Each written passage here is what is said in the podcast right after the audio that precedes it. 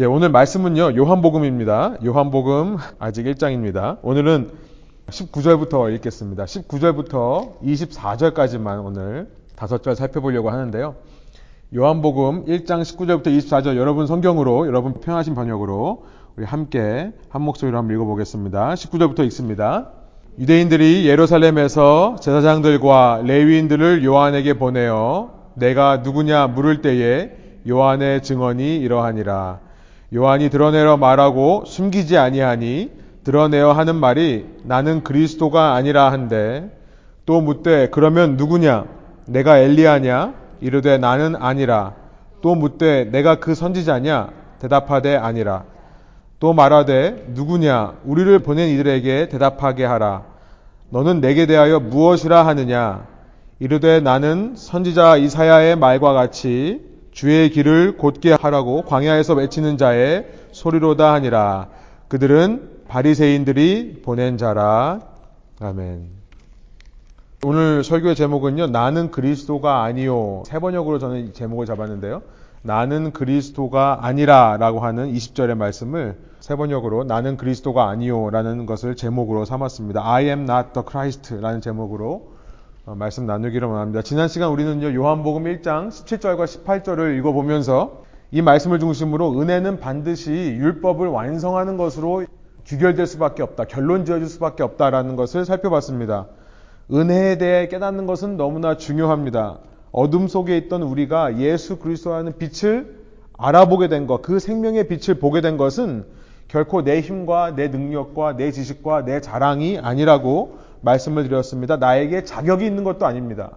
오직 자격 없는 우리를 향한 하나님의 예수 그리스도 안에서 보여주신 은혜 때문에 그 조건 없는 사랑 때문에 우리가 어둠 속에서 생명의 빛을 보게 된 것입니다. 은혜라고 하는 것, 늘 우리가 하는 말 중에 하나죠. 은혜라고 하는 것의 정의는 받아야 할 것을 안 받는 것이고 받을 수 없는 것을 받는 것이다. 받아야 할 것을 안 받는 것이고요. 하나님의 심판을 받아야 되는 우리가 받지 않는 것이고요. 받을 수 없는 것, 안 받을 것, 영생이라고 하는 구원이라고 하는 하나님의 능력, 생명을 우리가 받게 되는 것, 그 사랑을 받게 되는 것, 이것이 은혜죠. 그런데 그 은혜를 받은 자로서 반드시 함께 가야 되는 것은 뭐냐면 은혜에 합당한 삶이라고 했습니다. 야고보서는 그것을 가리켜서 믿음에 걸맞는 행위라고 얘기하죠. 믿음에 걸맞는 행위. 그것이 야고보서가 말하는 표현입니다. 사도 바울은 지난 시간 제가 인디카티브와 임페러티브가 있다고 그랬어요. 은혜에 대해서 사실적으로 서술하는 내용이 있는가 하면 그런 은혜를 받은 자로서 이렇게 이렇게 해라라고 하는 명령어가 있다라고 했습니다. 그래서 그 명령어들은 율법의 말씀을 이루는 것이다. 율법을 폐하는 것이 아니라 율법을 완성시키는 거다. 그 얘기를 했었습니다. 그런데 기독교 역사를 보면요. 이 은혜라고 하는 것과 행위라고 하는 것, 이 둘 사이에 균형을 이루기가 참 쉽지 않았다는 것을 우리는 기독교 역사를 통해 발견하게 됩니다. 이 밸런스를 잡는 게 너무 어렵다는 거죠. 이 두 가지의 밸런스를 잡는 게요. 사람은 누구나 한쪽에 치우치게 마련입니다. 오늘날도 마찬가지예요. 이 은혜만을 중시하는 사람에게 나타나는 현상이 있습니다. 아무 조건 없는 은혜. 나의 불가능하다고 하는 은혜를 강조하면서 행위를 중요하지 않게 여기는. 은혜는 굉장히 중요한데 은혜주의라고 하는 것은 상당히 위험합니다. 주의가 붙으면 참 위험해져요. 사람들이 이즘을 만드는 거거든요. 은혜라고 하는 grace는 너무나 중요한 건데 graceism이라고 표현할 수 있을까요? 은혜주의 뭐냐면 내가 그 은혜 안에서 죄인으로 발견되는 것 그것만이 최고라고 생각하는 거예요. 그것만이 최고의 신앙이고 내가 죄인으로 발견될 때 그 죄를 해결하려고 하지는 않는 거죠. 늘 하나님 앞에서 죄인으로 발견되는 모습을 당연하다고 생각하게 되는 겁니다. 사람은 치우치게 돼 있어요. 반대 행위 쪽으로 치우치는 사람들은 단번에 율법주의로 흐르게 됩니다. 기독교는 율법의 완성으로 오신 예수 그리스도의 복음을 믿는 사람들이 기독교인들인데요. 사실 기독교 안에 이런 사람들이 참 많이 있습니다. 예수를 믿고도 율법적인 사고를 하는 거죠. 예수를 믿고도 율법적인 기준을 남에게 강요하는 기독교인들이 얼마나 많은지 모르겠어요. 그러니까 믿지 않는 사람들, 저는 불신자라고 하지 않고 요즘은 미신자라고 표현하고 싶어요. 미신. 아직 신앙을 갖지 못한 사람. 이 미신이라고 하니까 좀 희한하지만 미신자라고 하고 싶어요. 언젠가는 반드시 가질 사람이라는 것을 내포하고 있는 거죠. 그런데 이 미신자들이요, 불신자들이 자꾸 교회 가면 뭘 해야 된다, 하지 말아야 된다는 인상을 받는 겁니다. 교회에서 하도 이런 얘기를 많이 하니까요. 미신자들이요, 이 불신자들이 복음을 만나기 전에 자꾸 먼저 율법을 만나요. 교회 안에는 율법이죠. 우리 청년들 이야기하다 보면 아 교회 가면 재밌는 거 못해요. 교회 가면 담배 끊으라고 하고 술 먹지 말라고 하고. 근데 복음을 먼저 접하는 것이 중요한데 저는 너무나 이것이 안타깝습니다. 복음을 접하기 전에 자꾸 이 행위를 이야기를 하는 거죠. 물론 말씀드린 대로 은혜를 체험한 사람으로서 은혜에 합당한 행위가 요구됩니다. 그런데 이상하게 그런 사람들이 모이다 보면 행위주의로 간다는 거죠. 오늘날 저는 이렇게 말하고 싶어요. 신앙인들이 빠져있는 함정이 정말 율법주의, 이 행위주의라고 생각을 합니다. 신앙인들이요, 신앙이라고 할 때, 신앙생활이라고 할 때, 가장 먼저 떠올리는 것들이 전부 행위들인 거예요. 율법주의, 행위주의의 신앙이라는 겁니다. 그리고 나의 믿음 생활을 지속하게 해줄 수 있는 원천이 어떤 행위에 있다.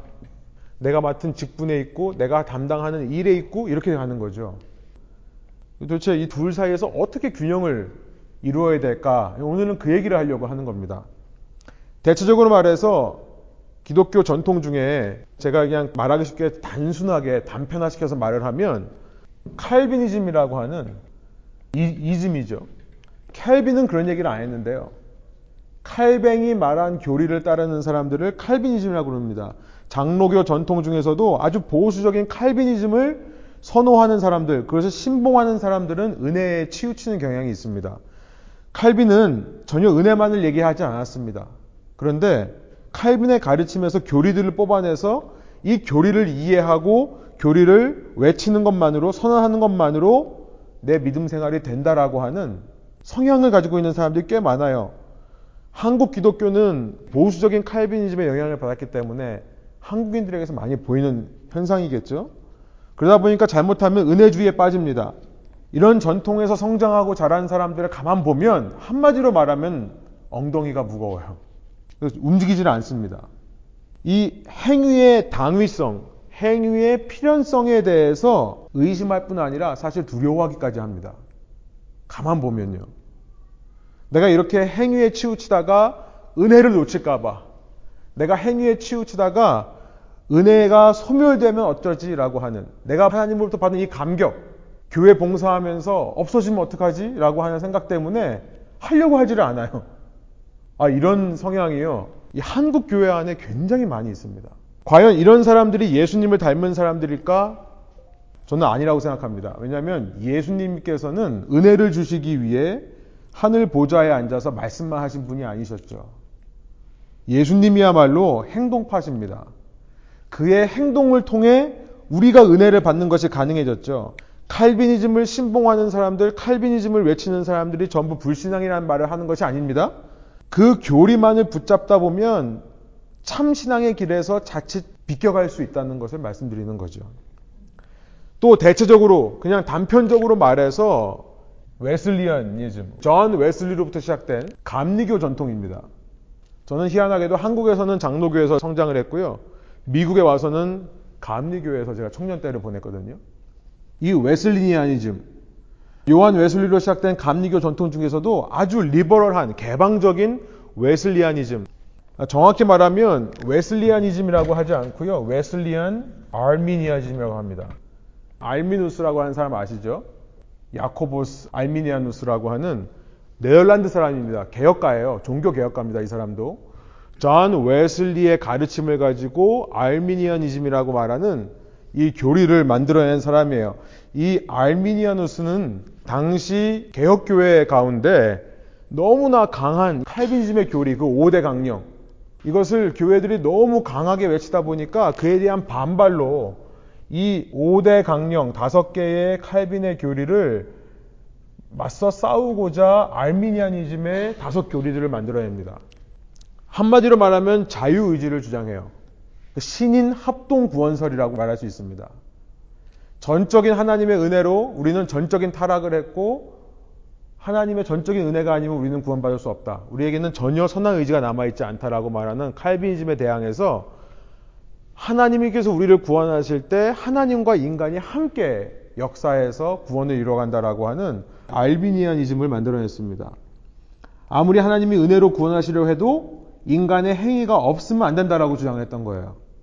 그러기에 신자의 삶에서 행위가 드러날 때 그 행위를 웨슬리와 알미니아누스는 거룩한 삶이라고 했습니다. 신자의 삶에서 거룩한 삶의 모습이 보일 때 그때서야 진정한 구원이 임했다는 것을 알 수 있다. 이렇게 가르쳤어요. 또 말씀드리지만 아르미니아니즘을 신봉하는 감리교 교인들이 전부 문제가 있다는 것을 얘기하는 것이 아닙니다. 그런데 이쪽으로 치우치다 보면 갈라디아에서 바울이 경고한 행위로 율법으로 흐르게 되는 갈라디아서 2장 21절, 갈라디아서 3장 1절부터 3절에 보면 율법으로 의롭게 되는 것이면 그리스도가 헛되이 죽으셨느니라. 행위주의의 함정에 빠질 수 있는 겁니다. 이쪽으로 치우치다 보면요. 이런 감리교의 분위기는 저희 전통적인 장로교의 분위기에 완전히 틀립니다. 여기는 사람들을 가만히 앉혀주지를 못해요. 계속해서 어떤 공사사역, 구제사역 이런 것들을 많이 만들어내죠. 좋은 부분도 있습니다만 어떻게 보면 거룩한 삶이라고 하는 은혜 외에 어떤 성자 이미지 아니면 거룩한 삶이라고 하는 뭔가를 보여주려고 하는 노력이 이 안에 있는 겁니다.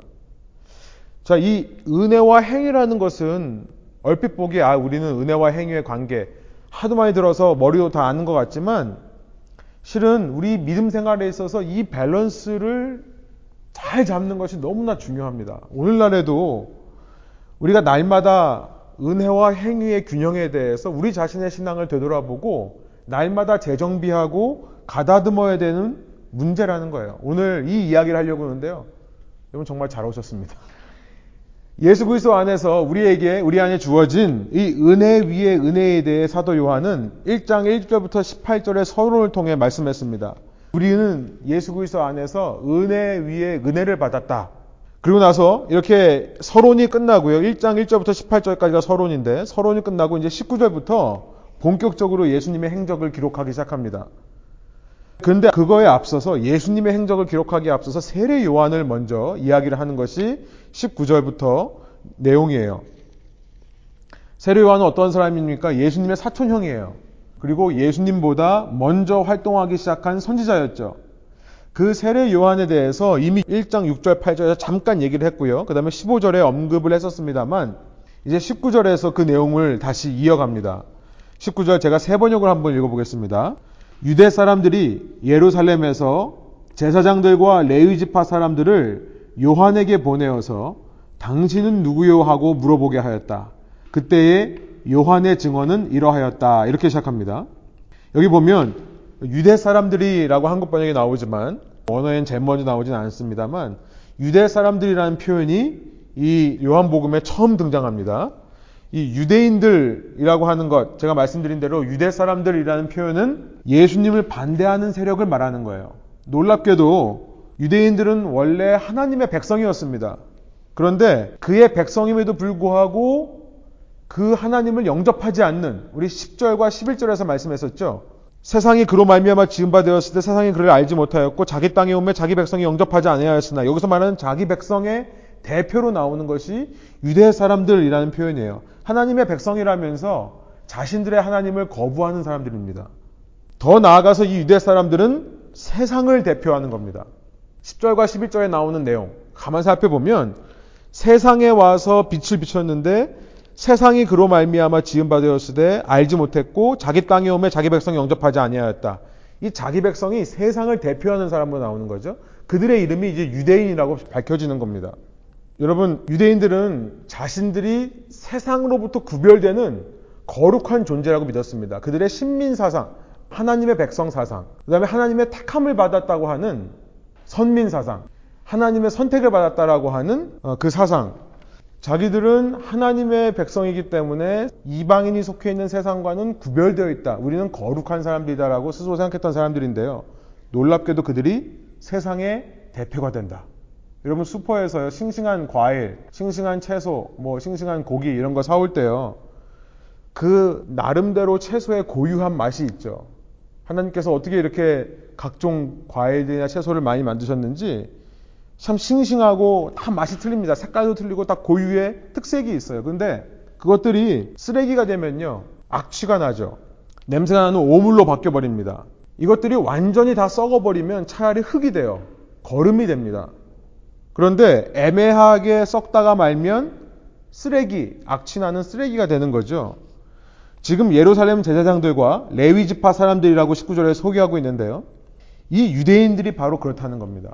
원래는 하나님 나라의 싱싱한 채소, 싱싱한 과일이 되어야 하는 그들이 세상을 대표하는 존재가 될 때 세상보다도 더 큰 문제가 되는데요. 악취가 나는 존재가 된다는 것입니다. 차라리 세상이 되어버리면, 차라리 썩어서 흙이 되어버리면 그 나름대로 쓸 데가 있겠지만, 싱싱한 과일이어야 되는 사람들이 썩어가니까 세상보다도 못한 존재가 되더라. 악취가 나더라. 오늘날 기독교인들, 바로 저와 여러분들이 세상으로부터 구별되는 하나님의 백성이어야 되는데요. 오히려 세상을 대표하는 모습이 되어버리면 우리에게서 이런 악취가 날 수 있다는 것을 기억할 필요가 있겠습니다. 그 유대인들의 유일한 관심은 뭐냐면 지금 이 유대 광야에서 회개의 메시지를 외치면서 세례를 베푸는 이 요한이라는 사람이 도대체 어떤 존재인가가 그들의 유일한 관심입니다. 당신은 누구요? 라고 묻고 있죠. 당신은 누구요? 이들이 먼저 물어야 될 질문은 나는 어떤 존재인가? 나는 지금 악취가 나서 썩어가고 있는 하나님의 과일은 아니었는가? 생각해 봐야 되는데요. 이들의 관심은 세례 요한에게 있습니다. 당신은 누구요? 이 당신이라는 사람이 갖는 영적 의미가 무엇이냐를 물어보는 거죠. 이가 누구의 아들이고 어떤 사람 이름이 뭔지는 이미 알고 있습니다. 그런데 당신이 갖는 역사적인 의미가 특별히 이스라엘 역사에 있어서 당신이 우리 역사와 무슨 상관이 있는가를 물어보는 거예요. 우리 역사 가운데 당신이라는 존재가 갖는 영적 의미가 뭐냐라고 묻는 거죠. 곧 이렇게 묻는 겁니다. 당신이 우리가 기다려야 하는 메시아입니까? 라고 묻는 거예요. 주전 400년경에 400년에서 500년 사이라고 봅니다만 더 이상 하나님의 선지자들이 활동을 하지 않았습니다. 말라기 선지자를 마지막으로 해서 하나님께서 침묵을 하십니다. 그렇게 400년이 좀 넘는 시간이 지나는 시점이에요. 아무도 하나님의 메시지를 외치지 않았는데 이 세례 요한이라는 사람이 하나님의 메시지를 외치는 것 같으니까 당신이 우리가 기다리고 있는 메시아입니까? 라고 물어본다는 거예요. 메시아. 제가 몇 번 말씀드렸습니다만 משח라는 동사에서 파생된 말이 메시아라는 히브리 말입니다. 메시아라는 것은 히브리 말이에요. 근데 메시아라는 것은 이 משח라는 것은 기름을 붓다라는 말입니다. 기름을 붓다. 그러니까 메시아라는 단어는 기름 부음 받은 자라는 뜻이에요. 유대인에게 기름 부음 받은 자는 크게 말하면 둘입니다. 하나는 왕이고 하나는 제사장이에요. 기름을 부어서 제일 먼저 세워진 것이 제사장이고요. 제사장 이후에 왕을 세울 때 왕이 선지자에 의해서 기름을 부음을 받습니다. 제사장이라고 하는 것은 중재자의 의미죠. 인터미디어리. 하나님과 백성 사이를 중재하는 역할을 하는 것이 제사장이에요. 이스라엘의 메시아라는 사람은 이스라엘 민족의 priest king입니다. priest king. 제사장이면서 왕인 존재. 중재자면서 왕인 존재. 이스라엘의 모든 불의와 죄악을 용서해 줄 수 있는 존재고요. 그것을 중재해 주는 존재가 되는 것이고요. 그래서 이 메시아라는 사람이 오면 우리의 모든 죄가 하나님 앞에서 용서된다. 그리고 킹입니다. 킹. 우리를 다스릴 왕. 우리를 다스려서 이 땅에 이스라엘 왕국을 건설할 다윗의 후손. 이것이 그들이 가지고 있는 메시아에 대한 이해입니다. 그 메시아라는 히브리 말을 그리스 말로 바꾸면서 번역을 하면서 똑같이 이 메사하라는 기름 붓다는 동사 그리스 말에는 그것이 크리오라는 동사예요. χρίω라는 동사를 이용해서 이 משיח라는 것을 Χριστός라는 말로 번역을 합니다. Χριστός. 그래서 예수님을 말할 때 이 Χριστός를 준말해서 X라고 표현을 하죠. 그래서 우리 크리스마스를 Xmas라고 쓰는 것은 잘못된 표현이 아닙니다. X라는 것이 Christ를 약자를 말하는 거예요. 헬라어에서 아무튼 그리스도라는 것이 그냥 예수님의 이름이 아닌 거예요. 이것이 기름 부음 받은 자, 바로 그 메시아를 얘기하는 겁니다. 여러분 그리스도라는 단어가 이미 요한복음에 나왔을까요? 안 나왔을까요? 나왔습니다. 바로 위에 17절이에요. 사도 요한이 힌트를 하고 있는 겁니다. 바로 그 위에서 이렇게 말했었죠. 요한복음 1장 17절 율법은 모세를 통하여 받았고 은혜와 진리는 예수 그리스도로 말미암아 생겨났다. 이미 그리스도가 누군지 메시아가 누군지 예수가 그리스도고 예수가 메시아다. 이 Χριστός를 영어로 Christ라고 하고 이걸 한국말로 그리스도라고 번역을 한 겁니다. 이미 예수라고 얘기를 했어요. 힌트를 하는 겁니다. 그런데 이미 나는 예수님이 그리스도라고 힌트를 줬는데 이 유대인들은 아직도 당신이 메시아냐, 당신이 그리스도냐라고 묻고 있다는 거예요. 여러분, 예수 그리스도라는 것 기억하시기 바랍니다. 예수 그리스도라는 것은 그리스 말이에요. 이게 한국말이 아니라요. Ιησούς Χριστός. Ιησούς Χριστός. 예수 그리스도라는 말은 예수님의 이름이 아닙니다. 저는 교회에서 왜 이거 안 가르쳐 주는지 모르겠어요. 예수 그리스도는요. 그 자체로 문장이에요. sentence입니다. 그리스 말은 이 be동사가 없어요. 없어도 돼요. 있어도 되지만 없어도 돼요. 예수스 크리스토스라고 하면 누구나 다 알아요. 이건 무슨 말이냐면 한국말로 번역을 하면 예수 그리스도라고 번역할 게 아니라 예수는 그리스도입니다. 이렇게 번역을 해야 돼요. 우리는 이름인 줄 알잖아요. 이게 고백입니다. 신앙 고백이에요. 예수님의 이름은 나사렛 출신의 예수, 그리고 요셉의 아들 예수예요. 나사렛 예수, 요셉의 아들 예수. 예수 그리스도라고 말하는 것은 문장입니다. 예수는 그리스도라는 신앙의 표현이라는 것을 꼭 기억하시길 바래요. 우리가 예수 그리스도라는 말을 쓰고 사용할 때 그것은 무슨 말이냐면 예수님이 우리의 왕이시고 예수님이 우리의 중재자라고 하는 고백입니다. 우리를 구원하실 분, 누군가가 왕을 되어서 하나님과의 관계를 중재해 줄 분은 구원자죠. 그 구원자이신 예수님을 인정하고 선포하는 표현인데요. 17절에 이미 예수 그리스도라는 표현이 나왔었어요. 예수가 그리스도다. 예수가 메시아다. 그런데 19절에서 당신이 누구요? 곧 당신이 우리가 기다려야 할 그 메시아입니까? 그 그리스도입니까? 라고 묻는 이 질문을 하고 있다면 이 질문을 들은 세례 요한의 입에서 당연히 예수 그리스도라는 말이 나와야겠죠. 그렇죠? 당신이 그 사람입니까? 이제 물어봐요 또. 당신이 엘리야입니까? 아니면 당신이 그 선지자입니까? 메시아냐고 물어본 거예요, 사실 19절은. 그러니까 사도 요한의 답에 이제 메시아인지 아닌지에 대한 얘기가 나오죠. 그런데 실은 이미 17절에서 예수가 메시아라고 선언을 했습니다. 독자들에게. 그러니까 독자들은 20절에 이제 요한이 드러내어 숨기지 않고 하는 말이 예수가 그리스도입니다라는 말을 기대하게 만드는 거예요. 저는 20절을 읽으면서 당연히 우리는 이 대목에서는 당신이 그리스도입니까? 라고 묻는 질문에 아니요, 예수가 그리스도입니다라는 답을 해야 될 타이밍이라고 보이는 거죠. 그런데 사도 요한이 기억하고 있는 세례 요한의 첫 마디, 사도 요한이 기억하는 세례 요한에 기록된 첫 마디가 뭐냐면 20절입니다. 세 번역이에요. 그는 거절하지 않고 고백하였다. 나는 그리스도가 아니요 하고 그는 고백하였다. 기록된 세례 요한의 첫 마디가 나는 그리스도가 아니다라는 말이라는 겁니다. 여러분 20절을 보면 세 번역이 정확하게 번역합니다. 지금 이 개혁 개정은 고백한다는 단어가 들어있지 않거든요. 일부러 이것을 드러내어 하는 말이 나는 그리스도가 아니라 한데 이렇게 번역을 했어요. 그런데 원문을 보면 고백한다는 말이 두 번 나옵니다. 고백. 세 번역으로 제가 다시 한번 읽겠습니다. 그는 거절하지 않고 고백하였다. 나는 그리스도가 아니요 하고 그는 고백하였다. 고백하다는 말이 ομολογέω라는 말이에요. ομολογέω라는 말은 ομο라는 말과 λογέω, 로고스가 여기서 나온 거죠. λογέω라는 동사가 합쳐진 건데요. λογέω라는 말은 말하다는 뜻이죠. 말하다. 여기서부터 로고스라는 말, 말씀이라는 말이 나왔어요. ομο라는 말은 아시죠? 단 하나의, 단일의라는 뜻이에요. 단일. 호모라는 말은 하나라는 말이에요. 그러니까 호모로게오라는 말은 뭐냐면요. 하나를 말하다 이런 뜻이에요. 하나를 말하다. 여러 사람이 있습니다. 여러 사람이 있는데 어떤 질문을 했더니 어떤 말을 해요. 근데 그 말을 옆에 있는 사람도 하고 옆에 있는 사람도 하고 옆에 있는 사람도 하는 거예요. 하나를 말하는 겁니다. 그것이 고백이에요. 무슨 말씀인지 아세요? 여기 계시는데 우리 모두가 다 똑같은 말을 하는 것 그것이 고백이에요. 이 고백하다는 말은 죄를 드러내다, 내 부족함을 인정하다 이런 뜻이 아니고요. 하나를 말하다. 그러니까 뭡니까? 결국 말하면 신앙 고백이에요. 세례 요한의 첫 마디, 그가 했던 고백을 두 번 말하고 있어요. 20절에. 그가 외쳤던 신앙 고백이 뭐냐면 예수가 그리스도라고 말해야 될 그 타이밍에 그 전에 먼저 나는 그리스도가 아니다라고 얘기를 했다는 거예요. 저는 이것이 너무나 중요하다고 생각합니다.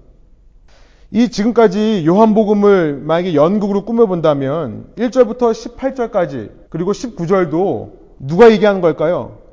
연극으로 하면 뭐 예수님의 음성, 하나님의 음성 혹은 나레이터. 그렇죠? 지금 나레이션이 쭉 진행되고 있다가 이제 등장인물이 처음 나오는 사람이 세례 요한이에요. 그 사람이 스테이지에서 첫 마디를 외치는데 그것이 뭐냐면 나는 그리스도가 아니다라고 하는 신앙 고백이라는 거예요.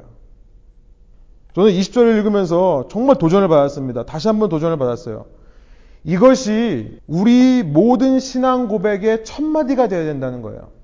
예수 그리스도, 예수님이 그리스도이십니다. 라고 하는 신앙 고백이 있기 전에 먼저 우리는 나는 그리스도가 아니어야 된다라는 것을 날마다 고백해야 된다는 것입니다. 그게 먼저라는 거예요. 내가 그리스도가 아니기 때문에 예수가 그리스도여셔야 됩니다라는 고백이 힘이 실리는 거죠. 이 고백을 위해 먼저 있어야 될 것이 뭐냐면 세례 요한의 고백, 나는 그리스도가 아닙니다라는 고백이 먼저 있어야 된다. 예수 Χριστός가 아니라 Χριστός가 아니라요. 제가 그리스 말로 한번 만들어 봤어요. 나는 그리스도가 아닙니다.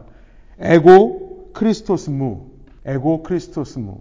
옆에 있는 분들 한번 해보실까요? 우리 그리스 말 한번 배워봅시다. εγώ Χριστός ου. ου라는 것이 아니라는 말이에요. 부정이에요. εγώ Χριστός ου. εγώ는 나, I. 나는 그리스도가 아니라는 고백. 나는 왕이 될 수 없습니다. 나는 누군가를 중재할 수도 없습니다.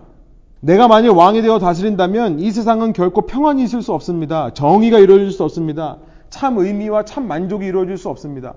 내가 다른 사람을 위해 그런 의미와 만족을 줄 수도 없습니다. 내가 누구를 이끌 수도 없습니다. 내가 누군가의 삶에 기쁨을 줄 만큼 의미를 줄 만큼 대단한 존재가 아닙니다라고 하는 고백. 나는 아니다라는 고백이에요. 나는 아니다. 나는 아니다라는 고백이 가장 먼저 나와야 된다는 거예요. 나라는 육체를 죽이는 고백이죠. 나를 부정하는 고백입니다. 나를 포기하는 고백입니다. 사랑하는 여러분, 여기서부터 아까 말씀드렸던 은혜와 행위의 밸런스, 균형이 이루어지는 겁니다. 왜 그런지 설명을 해볼게요. 은혜 위에 은혜를 받은 자, 16절이죠. 은혜 위에 은혜를 받은 자로서 1절부터 18절까지 내용입니다. 그 은혜를 받은 자로서 외칠 수밖에 없는, 아니, 외치게 될 수밖에 없는 고백은 뭐냐면, 가장 먼저 나는 그리스도가 아니다. 나는 아니다라는 자기 부정이라는 거예요. 이것은 말로만 하는 것이 아닙니다. 정말로 내 속에 내 자신이 부정되면요. 그것은 행위로 드러나게 되어 있습니다. 그렇죠. 여러분 쓰레기 악취 좋아하시는 분 계세요? 쓰레기 악취가 정말 싫으면 쓰레기 악취가 냄새가 날 때 여러분이 정말 그 냄새를 싫어하는 게 맞다면 어떤 행동이 당연히 일어나죠? 코를 막거나 숨을 쉬는 걸 참거나 혹은 피하거나 그렇죠? 이런 행동이 따라오게 되어 있는 겁니다. 여러분이 은혜를 받은 자로서 정말로 내 죄성을 부인하고 내 육체의 행위를 부정하는 게 맞다면 나는 아니다라고 하는 고백에 합당한 행위가 따라오게 돼 있어요. 은혜는 반드시 그렇게 자기가 아니라고 하는 것을 나의 부정, 나의 부인을 하는 행위가 따라오게 돼 있다는 겁니다. 은혜는. 그러니까 우리가 은혜와 행위와의 관계를 생각할 때 그 행위라고 하는 것의 실체가 뭐냐면 그 행위라고 하는 것의 중심이 뭐냐면 자기 부정, 오로지 자기 부정의 행위만이 요구되는 것이라고 생각하면 이것이 밸런스가 된다는 겁니다. 은혜와 행위가 어떻게 밸런스 되는지. 제가 좀 더 말씀드릴게요. 여러분, 자기를 부정하는 것 외에 우리는 어떤 룰을 만들고 규칙을 만들어서 남에게 강요할 필요가 없어지는 겁니다. 이것은 율법주의예요. 내가 생각하는 만큼 남들도 해야 된다라고 말하는 것은 율법주의로 흘러가는 겁니다. 그런데 내 행위가 율법주의로 흘러가지 않는 것은 오직 내 행위가 나에게만 국한이 될 때는 율법주의로 흘러가는 게 아니에요. 그렇죠. 다른 사람이 어떻건 그거는 상관없습니다. 기독교에서 말하는 은혜와 행위는요, 은혜에 따라오는 행위라는 것은, 기독교의 행위라는 것은 그 본질 자체가 은혜만으로 가능한 행위고, 은혜를 더 은혜되게 하는 행위인데요. 그것은 자기 부정의 행위라는 거예요. 자기 부인의 행위. 그리고 어떤 행위든 남에게 적용되는 게 아니라 내 자신을 부정하는 목적으로 사용될 때 그것은 결코 율법으로 흘러갈 수가 없다는 겁니다. 제가 어느 순간 은혜를 받았습니다. 예수님을 만나고 내 삶에 정말 큰 깨달음이 있어요. 내가 이렇게 살면 안 되겠다. 그래서 제가 예를 드는 거예요. 매일 술을 먹었습니다. 그러다가 예수님을 만나고 아, 이제 술 먹지 말아야지. 술을 끊어야겠다. 생각이 드는 거죠. 그래서 내 스스로 술을 끊기 위한 여러 가지 장치들을 만들어 옵니다. 예를 들어서 내 나름대로 법칙을 세우는 거예요. 금요일 밤에 술의 유혹이 있을 때 아, 나는 금요일 날은 무조건 집에 있는다. 아니면 무조건 교회를 간다. 이런 식으로요. 여러분 그런 장치, 그런 법칙들이 율법입니까? 아니에요. 그것은 나는 아니다라고 하는 신앙 고백에 수반되는 행위인 거예요. 어떤 행위든 내가 받은 은혜에 수반될 때 그것은 결코 율법이 될 수가 없는 겁니다.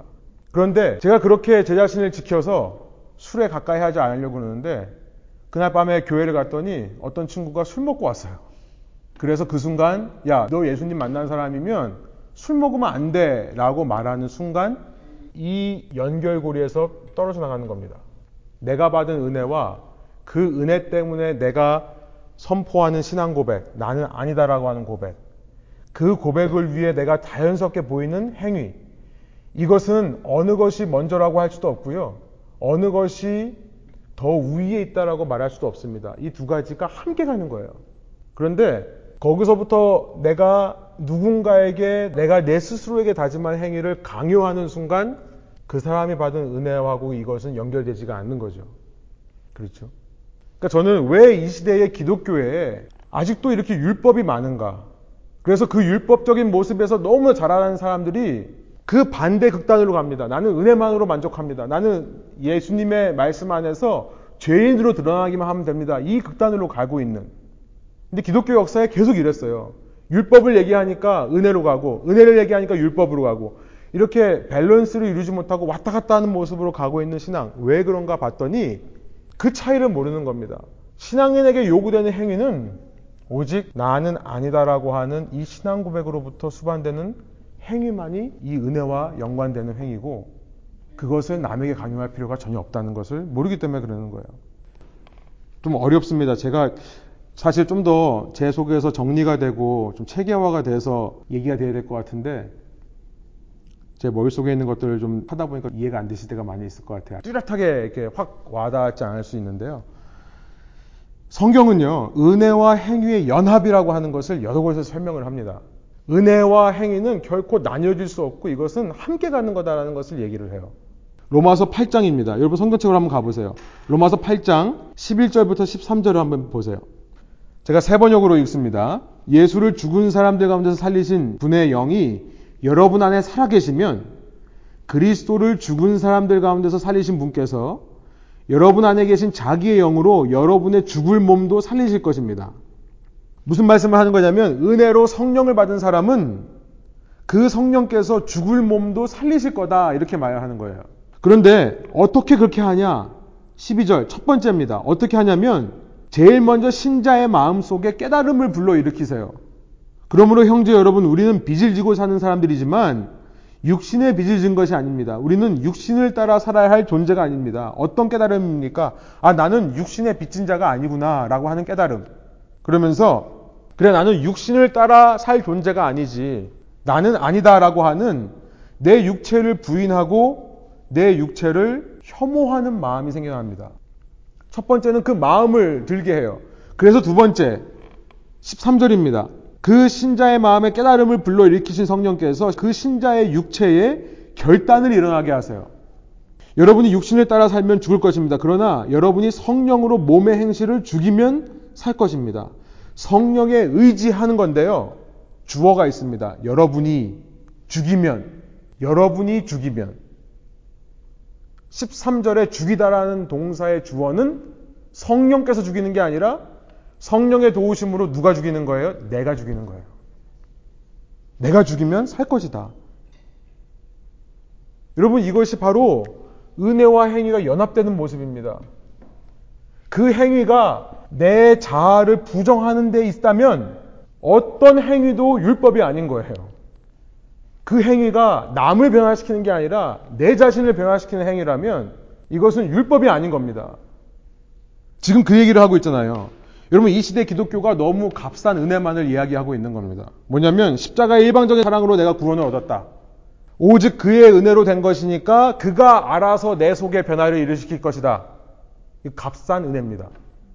그가 알아서 하는 게 아니에요. 그가 도와주셔서 내가 내 자신을 죽이는 겁니다.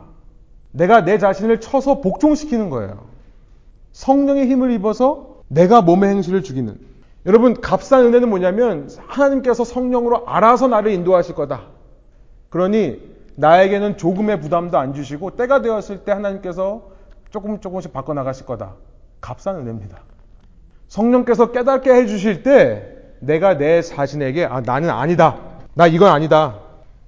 라고 하는 진정한 고백을 깨닫게 해주셔. 내가 왜 육체에 빚져서 사냐? 나는 육체에 빚진 자가 아니다. 그러고 나서 그 깨달음이 있으면 깨달음에 합당한 결단. 내가 성령으로 몸의 행실을 죽이는 것이 일어납니다. 십자가의 사랑이 일방적인 하나님의 사랑은 맞습니다. 무조건적인 은혜가 맞아요. 그러나 그 은혜는요, 더 이상 내가 너희에게 죄를 묻지 않겠다라고 하는 하나님의 판결 선언문입니다. 하나님의 판결문이 맞아요. 내가 더 이상 너를 심판하지 않겠다는 선언문이지만 그 일방적인 은혜는 우리가 죄인이 아니라는 것을 말씀하지는 않습니다. 그러니까 우리가 늘 듣는 예 중에 뭐 완벽한 예는 아니지만 쉬운 예가 있잖아요. 여러분 시민권 선서하면 미국인이 됩니까? 미국인이 되긴 돼요. 시민권 선서하면 미국인이잖아요. 그런데 미국인으로 사는 것은 아니에요. 그렇죠? 여러분께서 살아오시던 한국인으로 살아오시던 문화와 방식이 선서한다고 바뀝니까? 안 바뀌어요. 선서는 하고 미국인 되었지만 여전히 우리는 한국 음식 먹고요. 여전히 한국말 해요. 여러분 시민권 선서 받을 때 영어가 방언으로 임하면 얼마나 좋을까요? 그런 사람 아무도 없습니다. 아무도 없어요. 영어를 하기 위해서는 열심히 조금 조금씩 노력해야 돼요.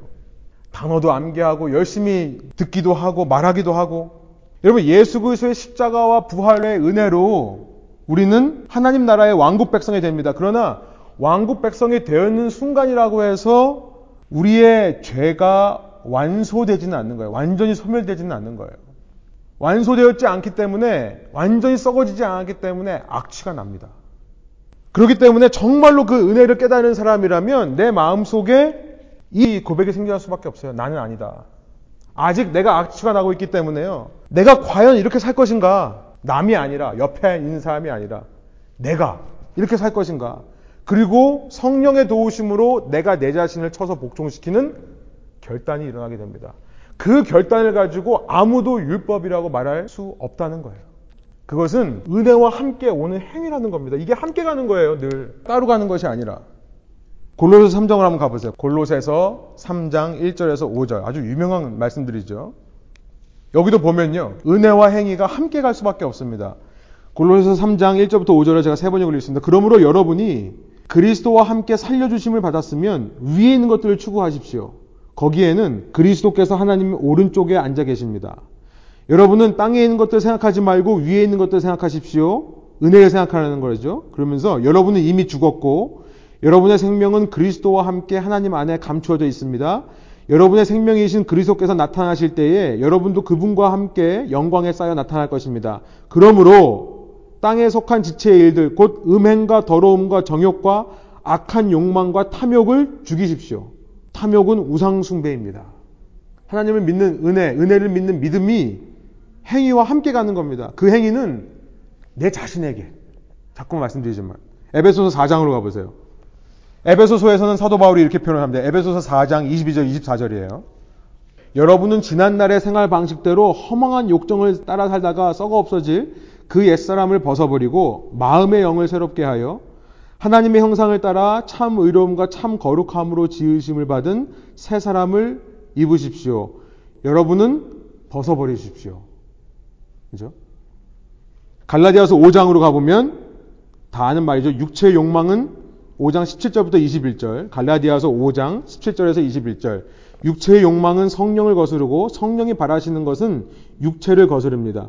이 둘이 서로 적대 관계에 있으므로 여러분은 자기가 원하는 일을 할 수 없게 됩니다. 그런데 여러분이 성령의 인도하심을 받아 따라 살아가면 율법 아래에 있는 것이 아닙니다. 육체의 행실은 환히 드러나는 것들입니다. 곧 음행과 더러움과 방탕과 우상숭배와 마술과 원수매증과 다툼과 시기와 분냄과 분쟁과 분열과 파당과 질투와 술 취함과 흥청망청 먹고 마시는 노름과 그와 같은 것들입니다. 사도 바울이 이렇게 말씀해요. 내가 전에도 여러분에게 경고하였지만 이제 또다시 경고합니다. 이런 짓을 하는 사람들은 하나님의 나라를 상속받지 못할 것입니다. 놀랍죠? 행위예요. 아니 은혜로 구원받는다고 앞에 얘기했는데요. 그런데 은혜를 받고도 이런 행위를 하는 사람들은 하나님의 나라를 상속받을 수 없다. 하나님의 통치 안에 들어갈 수 없다. 왜냐하면 은혜와 행위는 함께 가는 거니까요. 언제나. 그 행위란 또 말씀드리지만 나는 아니다의 고백에 따라오는 행위입니다. 다른 행위가 아니라. 사도 바울은 이렇게 얘기를 하니까 어떤 사람들은 사도 바울은 스토아 학파, 그리스 철학의 스토아 학파라고 하는 금욕을 주장하는 학파입니다. 그 스토아 학파에서 이 사람이 공부를 했기 때문에 이런 얘기를 한다. 이렇게 생각을 하는 사람들이 꽤 많은데요. 그렇지 않습니다. 베드로도 그렇게 얘기를 해요. 베드로전서 2장 9절부터 12절 유명한 말씀이죠. 그러나 여러분은 들어보세요. 택하심을 받은 족속이요 왕과 같은 제사장이요 거룩한 민족이요 하나님의 소유가 된 백성입니다. 그래서 여러분을 어두움에서 불러내어 자기의 놀라운 빛 가운데로 인도하신 분의 업적을 여러분이 선포하는 것입니다. 여러분이 전에는 하나님의 백성이 아니었으나 지금은 하나님의 백성이요 전에는 자비를 입지 못한 사람이었으나 지금은 자비를 입은 사람입니다. 사랑하는 여러분, 나는 나그네와 거류민 같은 여러분에게 권합니다. 영혼을 거슬러 싸우는 육체적 정욕을 멀리 하십시오. 이 개혁개정으로는 육체의 정욕을 제어하라 이렇게 되어 있습니다. 예수님께서 우리에게 요구하시는 것은 은혜와 동반되는 자기 부정의 행위. 이것은 율법주의와 다릅니다. 그래서 제가 지난 시간에 이 마틴 로이 존스의 책을 읽으면서 참 재밌는 부분을 발견했어요. 마틴 로이 존스는 칼빈이즘에 충실한 장로교 전통의 그런 분인데요. 누구보다도 칼빈의 교리를 인정하고 칼빈의 교리를 맺혔던 마틴 로이 존스인데요. 마가복음 3장의 이야기를 하면서 재밌는 얘기를 합니다. 여러분 마가복음 3장 한번 펴보시겠어요? 마가복음 3장입니다. 예수님의 이야기를 하면서 마가복음 3장 1절부터 5절을 제가 세 번역으로 한번 읽을 테니까 여러분 성경 한번 보세요. 예수께서 다시 회당에 들어가셨다. 그런데 거기에 한쪽 손이 오그라든 사람이 있었다. 사람들은 예수를 고발하려고 예수가 안식일에 그 사람을 고쳐주는지를 보려고 예수를 지켜보고 있었다. 예수께서 손이 오그라든 사람에게 말씀하셨다. 일어나서 가운데로 나오너라. 그리고 예수께서 그들에게 말씀하셨다. 안식일에 선한 일을 하는 것이 옳으냐, 악한 일을 하는 것이 옳으냐, 목숨을 구하는 것이 옳으냐, 죽이는 것이 옳으냐. 그들은 잠잠하였다. 예수께서 노하셔서 그들을 둘러보시고 그들의 마음이 굳어진 것을 탄식하시면서 손이 오그라든 사람에게 말씀하셨다. 손을 내밀어라. 그 사람이 손을 내미니 그의 손이 회복되었다. 마틴 로이 존스가요. 예수님께서 이 병자를 고쳐 주실 때 손을 내밀어라고 말씀하셨고 그 사람이 먼저 손을 내밀었다는 것을 주목합니다. 그죠? 신기해요. 칼비니즘 견통이라면 하나님의 주권적인, 강권적인 은혜로 고쳐 줘야 되는데 그게 아니더라. 칼빈주의자면서 그런 얘기를 하는 겁니다. 그가 손을 내밀었기 때문에 그 손을 고쳐 주실 수 있었다. 그런데 여러분 생각해보면요. 손이 마른 사람입니다. 손이 마른 사람은 뭐냐면 이 근육이 작용하지 않는 거죠. 근육이 작용하지 않는다는 건 무슨 말이에요? 손이 움직여지지 않는 사람이라는 거예요. 저는 이 손을 내밀어라 라고 얘기를 하는데 이때 어떤 현상이 있었을까? 이 손 마른 사람 마음 속에 어떤 생각이 들었을까 생각해 봤습니다. 기가 막혔을 거예요. 아니, 손을 지금 못 움직이는 사람인데 말라서 못 움직이는데 예수님이 그냥 이렇게 붙잡고 고쳐주시지. 여기다 대놓고 손을 내밀어라 그러니까 저 같으면 사람 무시하나. 고쳐주기 싫어서 저러나. 사람들 앞에서 나 창피해지려고 그러나? 내가 지금 완전한 사람으로 보이나? 이런 생각이 들었을 것 같아요. 그러나 이 사람이요. 예수님 앞에서 자기를 부인하는 겁니다. 제 생각은 그래요. 손 마른 사람이 손을 내밀 수 있는 것은 자기를 부인했기 때문에 가능한 거 아닙니까? 나는 하지 못해. 나는 할 수 없어. 나는 하기 싫어. 라고 하는 마음을 자기 스스로 쳐서 복종했기 때문에 마틴 로이 존스가 그렇게 얘기하더라고요. 그때 그 사람이 손을 내밀어서 회복되었는데 사실은 이제 성령께서 아마 도와주셨을 것이다. 이분은 이제 칼빈주의자니까. 저는 그렇게 생각해요. 내 마음 속에 진정으로 나는 아니다라는 생각이 들었을 때 그때 성령께서 도와주셔서 손이 내밀어지고 그래서 회복이 있을 수 있었다. 예수 그리스도를 외치기 전에 예수가 그리스도라는 것을 외치기 전에 먼저 우리는요 나는 그리스도가 아니다. 에고 크리스토스 무 나는 그리스도가 아니라는 것을 외쳐야 된다는 것입니다. 그럴 때 성령께서 우리를 도우셔서 우리 안에 그 고백에 합당한 행위를 이끌어내신다는 거죠. 자, 그런데 유대인들이 이 말이 이해가 되겠습니까, 지금? 다시 요한복음 1장으로 오면요. 지금 유대인들이 지금 나는 그리스도가 아니라고 말하는 것이 이해가 됩니까? 당신이 누구냐라고 말했는데 당신이 그리스도입니까? 라는 의미를 가지고 물었는데 그러면 누가 그리스도인지를 얘기해야 될 거 아니야. 아니면 내가 누구라고 얘기를 하든지 내가 누구라고 얘기하든지 아니면 그리스도가 누구라고 얘기를 해야 되는데 그냥 나는 그리스도가 아니라라고 얘기를 하는 거 보니까 답답하죠. 그래서 21절 세 번역입니다. 그들이 다시 요한에게 물었다. 그러면 당신은 누구란 말이요? 엘리야요? 말라기서 4장에 나와 있는 4장 5절부터 6절 맨 마지막입니다. 야훼 하나님의 크고 두려운 날이 이르기 전에 그 마지막 때가 이르기 전에 엘리야가 와서 아버지의 마음을 아들에게 돌이키고 아들의 마음을 아버지께로 돌이키다라는 그런 말씀이 있어요. 말라기서 4장 5절부터 6절입니다. 그렇게 민족의 마음을 하나님께로 인도할 엘리야가 당신입니까? 세례 요한은 엘리야가 맞습니다. 마태복음 11장 14절, 17장 12절, 또 찾아보니까 마가복음 9장 13절 이런 데 보니까 예수님께서 세례 요한이 엘리야라고 말씀하신 장면들이 있어요. 그런데 세례 요한은 어쩐 일인지 아니라고 합니다. 본인은 아니라고 대답해요. 아니라고 대답하니까 당신은 그 예언자요 하고 그들이 물었다 이렇게 돼 있어요. 그 예언자, 더 프라펫 이것은 유대인들이라면 다 아는 내용입니다. 신명기 18장 15절의 말씀이에요. 모세가 하나님께서 이 백성 중에 나와 같은 선지자 하나를 세울 것이다. 너희는 그 말을 들어라. 라고 했던 신명기 18장 15절. 당신이 그 선지자입니까? 세례 요한은 또 아니라고 그래요. 그 선지자는 사실 예수님을 가리키는 거죠. 사도행전 7장 37절에 보면 베드로는 그 선지자가 바로 예수님이라고 해석을 합니다. 어쨌든 아니라고 아니라고 얘기하니까 22절. 그래서 그들이 말하였다. 그러면 당신은 누구란 말이요? 그러면서 세 번째 이렇게 당신이 누구냐고 Who are you? 라는 말을 하고 나서 거기 보면요. 이들이 자기의 입으로 이런 말을 합니다. 우리를 보낸 사람들에게 대답할 말을 좀 해주시오. 당신은 자신을 무엇이라고 말하시오? What do you say about yourself? 이렇게 물어요. 이들은 조급해졌습니다. 지금 자기가 바리새인들에 의해서 보냄을 받았어요. 그리고 그 민족의 지도자, 제사장들과 레위 지파에 의해서 보냄을 받았어요. 이들이 왔을 때는 뭔가 결과를 얻고 돌아가야 됩니다. 뭐라고 얘기해야 되는데 원하는 답을 달라고 하는 거죠. 이들의 마음은 무엇입니까? 자기 체면을 차리고 싶은 거예요. 자기 명예를 인정받고 싶은 거죠. 자기 공로를 인정받고 싶은 마음이에요. 그러니까 쉽게 말하면 이들은 이 일을 잘 처리함을 통해 인정받고 자기 자신을 올리고 싶어서 이 이야기를 하는 겁니다. 여러분 세례 요한은 우리가 이제 나중에 또 뒤에 살펴보겠지만 세례 요한은 끊임없이 낮아지는 사역을 하고 있습니다. 자기 스스로 점점 낮아지는 대로 가고 있어요. 그런 세례 요한이 만약에 이들을 보면서 안 입고 마음에 들었다면 야 내가 낮아지고 있는데 너희들도 높아질 생각하지 말고 너희들도 같이 낮아지자. 그랬으면 답을 안 했겠죠. 답을 안 줍니다. 끝까지 말을 돌려 돌려 하다가 원하는 답을 얻어서 돌아가지 못하게 했을 거예요. 그런데요. 사도 요한이 대답합니다. 23절. 요한이 대답하였다. 예언자 이사야가 말한 대로 나는 광야에서 외치는 이의 소리다. 너희들이 정말 답을 원한다면 이렇게 가서 전해라. 나는 그냥 광야의 소리다. 나는 그냥 광야의 소리다. 무슨 말이에요? 나는 아무것도 아닌 존재다라고 얘기를 하는 거예요. 그냥 떠드는 소리다. 울림이다.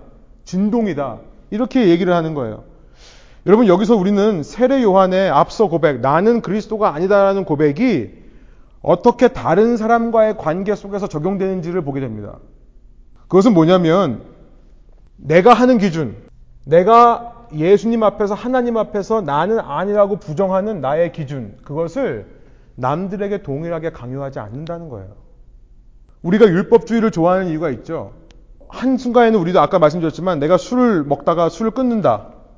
처음에는 예수님의 은혜 때문에 그렇게 합니다. 그런데 자꾸만 나의 신앙이 술을 먹지 말아야 된다라고 하는 율법주의로 흐르는 이유가 뭘까요? 왜냐하면 자꾸 내 마음 속에 그게 fair하다고 생각하기 때문에 그래요.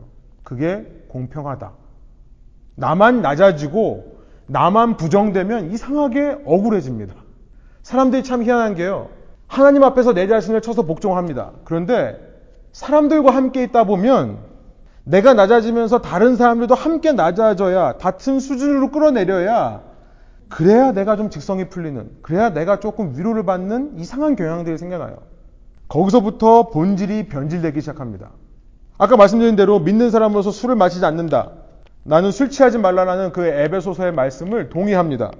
그런데 다른 사람들이 술을 마시니까 은근히 억울한 거예요. 은근히 그것이 페어하지 않다라고 느끼는 겁니다. 그래서 믿는 사람이라면 술 먹지 말아야 한다고 말하기 시작하는 겁니다. 세례 요한이 그렇게 자기가 낮아지는 자세로 사역하면서 남들이 높아지는 꼴, 남들이 어디 가서 인정받는 꼴을 못 봤다면 답해주지 않았을 거예요. 그러나 세례 요한에게 있어서 나는 그리스도가 아니다. 나는 아니다. 나는 아무것도 아닌 존재다라는 이 고백은요. 주위 사람 누구도 신경 쓰지 않는 주님만을 향한 고백이기 때문에요. 다른 사람이 그런 마음을 품건 말건 지금 신경 쓰고 있지도 않습니다. 오히려 그는 더 나는 광야의 소리라고 얘기를 하는 거예요. 여러분, 이럴 때에만 내 모든 행위가 은혜 안에서 내가 결단한 모든 행위가 율법으로 흘러지 않을 수 있다는 것을 말씀드리는 겁니다. 저는 신앙생활 하면서 은근히 우리 가운데 이런 억울한, 억울이들이 참 많은 것 같다는 생각이 들어요. 수요성공부니까 말씀드리지만, 우리 이제 교회에서 이렇게 봉사를 하면요.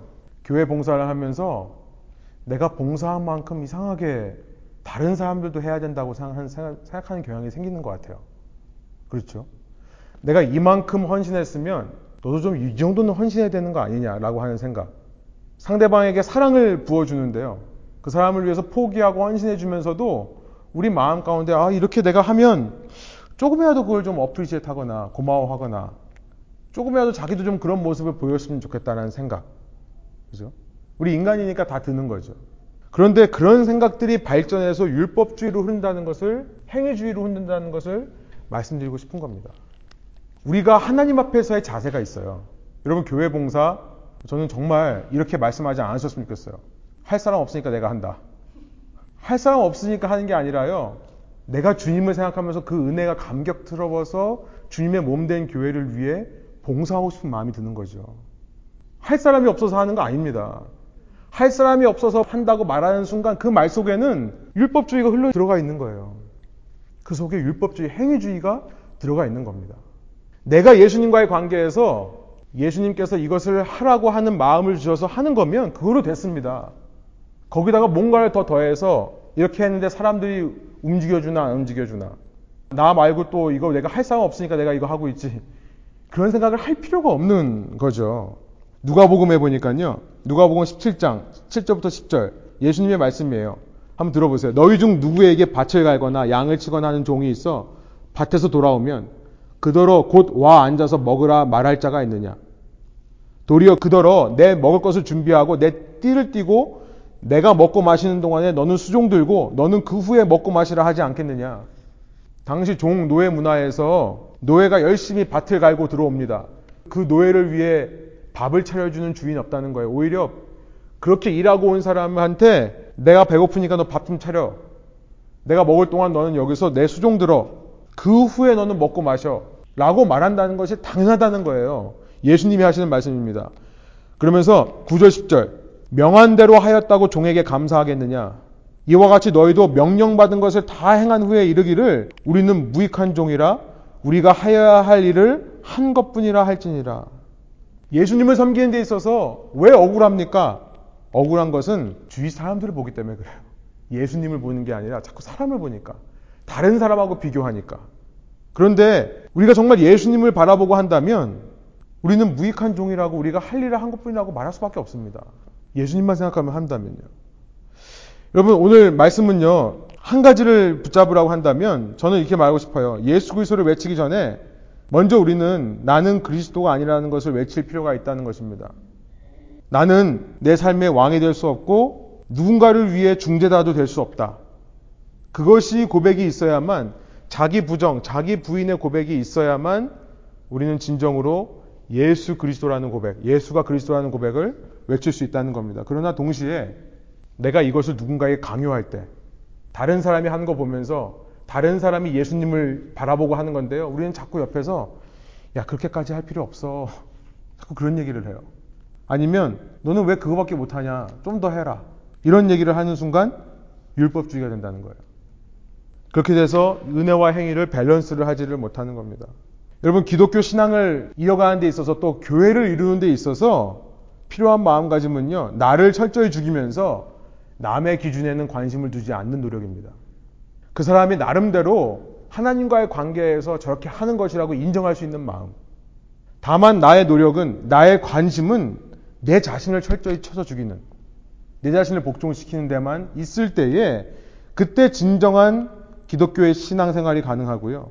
그때 진정한 교회라고 하는 크리스천 인간관계가 이루어질 수 있다는 것입니다. 우리 정말 낮아짐의 섬김을 하기를 원합니다. 주님을 바라보고 섬김을 하기를 원합니다. 그래서 섬긴 후에 무익한 종이라 마땅히 해야 할 것을 하였다라고 외치는 저와 여러분 되기를 원하고요. 주님 앞에서 끊임없이 내 자신을 쳐서 복종하는 요즘 교회에 이 얘기를 안 해요. 그냥 우리가 공동체로서 어떻게 해야 될까 교훈과 덕목을 얘기하지만 그것을 이루기 위해 근본적인 나를 쳐서 복종시키는 것을 얘기를 안 합니다. 동시에 나를 쳐서 복종시키면서 다른 사람의 기준을 수용할 수 있는 법을 가르치질 않아요. 소원학교는 저희가 그런 무브먼트를 저희 교회 가운데 일으켰으면 좋겠습니다. 그런 모범을 보였으면 좋겠습니다. 그것을 통해서 하나님의 복된 공동체가 더욱더 부흥하고 성장해 나갈 줄로 믿습니다. 함께 기도하시겠습니다. 하나님 이 시간 저희가 요한복음 1장 19절부터 24절의 짧은 말씀을 통해서 어, 우리가 은혜와 행위 간에 어떤 관계가 있으며 이것을 어떻게 조율하고 어떻게 밸런스 할 수 있는지를 생각해 봤습니다. 우리에게 요구되는 행위는 내 자신을 부정하고 내 자신을 쳐서 복종하는 행위가 될 때 그것은 결코 율법이 될 수 없음을 깨닫습니다. 오직 그 기준을 남에게 적용하려고 하는 마음이 율법주의로 흐른다는 것을 알았기에 주님, 이제 저희가 은혜를 받은 자로서 날마다 내 자신을 쳐서 복종하는 일에는 게으르지 아니하며 그러면서 다른 사람과 자꾸만 비교하고 다른 사람에게 똑같은 기준을 제시하려고 하는 우리의 그런 악한 본성도 쳐서 복종시킬 수 있는 제가 되게 하여 주셔서 나에게는 관대하지 않지만 상대방의 모습은 참고 기다려줄 수 있는 나는 정말 철저하게 내 자신을 쳐서 복종시키지만 다른 사람의 모습 속에서 주님의 마음으로 품어줄 수 있는 그런 신앙인이 될 수 있도록 인도하여 주시고 그런 신앙인이 될 때 저희 주위 사람들이 이 율법주의로부터 혹은 은혜주의의 방종으로부터 벗어날 수 있도록 주님 함께하여 주옵소서 감사드리며 예수 그리스도의 이름으로 기도합니다. 아멘.